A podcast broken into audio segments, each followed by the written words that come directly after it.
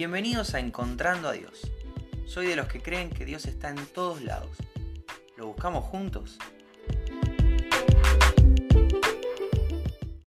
Hola, ¿cómo estás? Bienvenido, bienvenida al episodio de hoy de Encontrando a Dios. Hoy es doce de octubre y quiero contar que me encuentro a Dios en el supermercado. Tenemos con André la enorme bendición de haber podido ir al súper y, bueno, llenar el chango. Terminado de pagar todo, vamos al estacionamiento del supermercado, dejo las cosas en el auto y estoy, y estoy yendo a devolver el chango. Estoy a unos cincuenta, sesenta metros del lugar donde se dejan todos los changuitos del súper. Y la verdad es que estaba muerto de sueño, estaba cansado, teníamos que llegar a casa, guardar cada cosa en su lugar y cocinar todavía. Entonces mi cerebro empezó a negociar. No hace falta que lo lleves los sesenta metros, dejarlo en cualquier lado, alguien lo va, alguien lo va a agarrar y lo va a ubicar en su lugar correspondiente. Y yo sé que no se hace eso, pero empecé a cambiar mi dirección hacia un lugar donde podía dejarlo. Había otros changos ahí, podía dejarlo ahí y me ahorraba unos cuarenta metros. Y en el momento en el que, en el que me estoy acercando, veo que está el muchacho que se dedica a acomodar los changos del súper. Es una persona destinada a buscar en toda la, la plaza de estacionamiento los, los diferentes eh, changos que estén tirados por ahí y ubicarlos en donde van, en el área de los changos. Y en el momento en el que lo veo, me ve y empecé a caminar otra vez en dirección a donde tenía que ir. Y dejé el chango donde tenía que estar. Y volví caminando esos sesenta metros hasta el auto donde estaba Andrea esperando.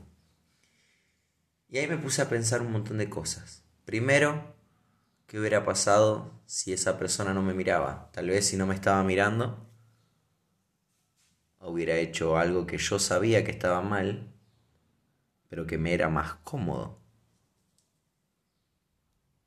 Y me puse a pensar y dije, qué feo que la mirada del otro condicione lo que hago o dejo de hacer.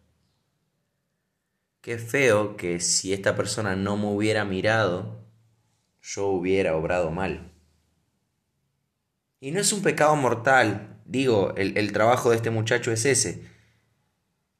El supermercado ya sabe que la gente no va a caminar toda esa distancia para dejar los changos. Entonces contratan a alguien para que haga ese trabajo. Pero yo sentía que mi responsabilidad era dejarlo hasta el final y lo iba a dejar a mitad de camino. Yo sabía lo que tenía que hacer y no lo iba a hacer. Solamente volví a la senda, solamente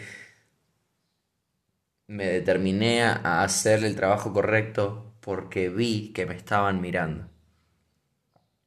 Y me puse a pensar en eso. Fueron sesenta metros más productivos del día, porque en lo que volví al auto craneé todas estas cosas, me puse a pensar en todas estas cosas y llegué a una conclusión un poco triste, y acá es donde me encuentro a Dios. Tal vez las personas no siempre me vean, pero Dios me ve siempre. Y a Dios siempre le voy a rendir cuentas. No te estoy hablando de changos. No te estoy hablando de, de, de dejar las cosas en su lugar en el súper. Te estoy hablando de que delante de Dios cada uno va a dar cuenta de lo que hizo, de lo que no hizo. De lo que me vio la gente, de lo que no me vio la gente. De lo que te enteraste y de lo que nunca te enteraste.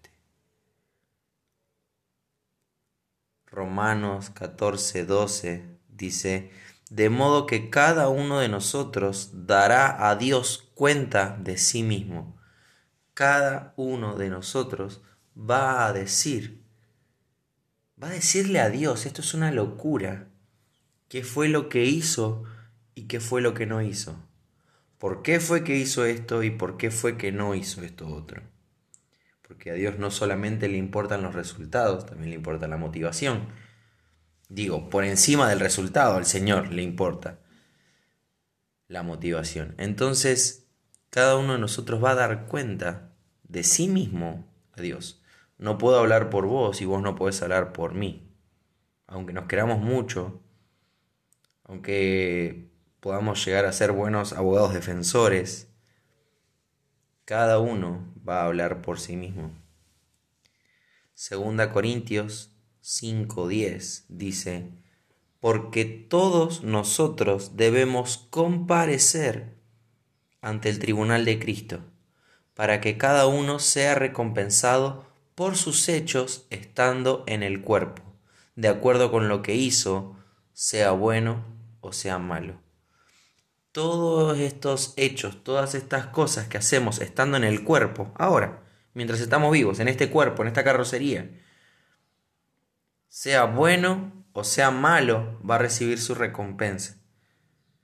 Y todos vamos a comparecer en el tribunal de Cristo. De esto no zafa nadie. Ahora, te compartí en muchas ocasiones que la vida eterna no es por obras. No tiene que ver con lo que yo pueda o no pueda hacer. Entonces, ¿qué sentido tiene este juicio? ¿Qué sentido tiene decirle a Dios, esto no lo hice, esto sí lo hice? ¿Por qué Dios me pide que dé cuentas si la salvación ya la tengo y es regalada? Si lo pensás dos minutos, pareciera que no tiene sentido, pero en realidad ahí mismo está el sentido. La salvación es gratis para nosotros. Fue carísima para Jesús. Nos costó a nosotros nada, a Jesús todo. Sin embargo, el hecho de, de tener que hacerme cargo delante de Dios, comparecer ante el tribunal de Cristo de todo lo que hice y de todo lo que no hice, de por qué hice esto o por qué no hice aquello, va a ser una probadita más de gracia. Porque no sé vos, creo que, creo que igual que yo, pero supongamos que no, yo voy a hablar de mí mismo. Yo sé todo lo que hago, cuando me ven y cuando no me ven. Yo sé en todo lo que le fallo a Dios y todo lo que tengo que hacer para Dios. Yo sé en todo lo que lo agrado y en todo lo que sé que a Dios le agrada, pero lo hago con una motivación correcta. Yo soy consciente de esas cosas. Y voy descubriendo nuevos errores todos los días y nuevas bendiciones todos los días. Pero decirle a Dios cómo fue mi vida acá en la tierra, para mí va a ser una vergüenza absoluta. Para mí va a ser terrible comparecer ante el tribunal de Cristo. Dar cuenta de mí mismo adelante de Dios, una vergüenza terrible. Me voy a deshidratar de llorar. No va a haber posición en la que pueda demostrar lo humillado que esté. ¿Y sabes cuál va a ser el resultado? Entra al gozo de tu Señor. Pasás, dale. Pero te acabo de decir todo lo que hice mal. Te acabo de decir las poquitas cosas que hice bien. Por... Es por Jesús. Y esa va a ser una probadita más de gracia.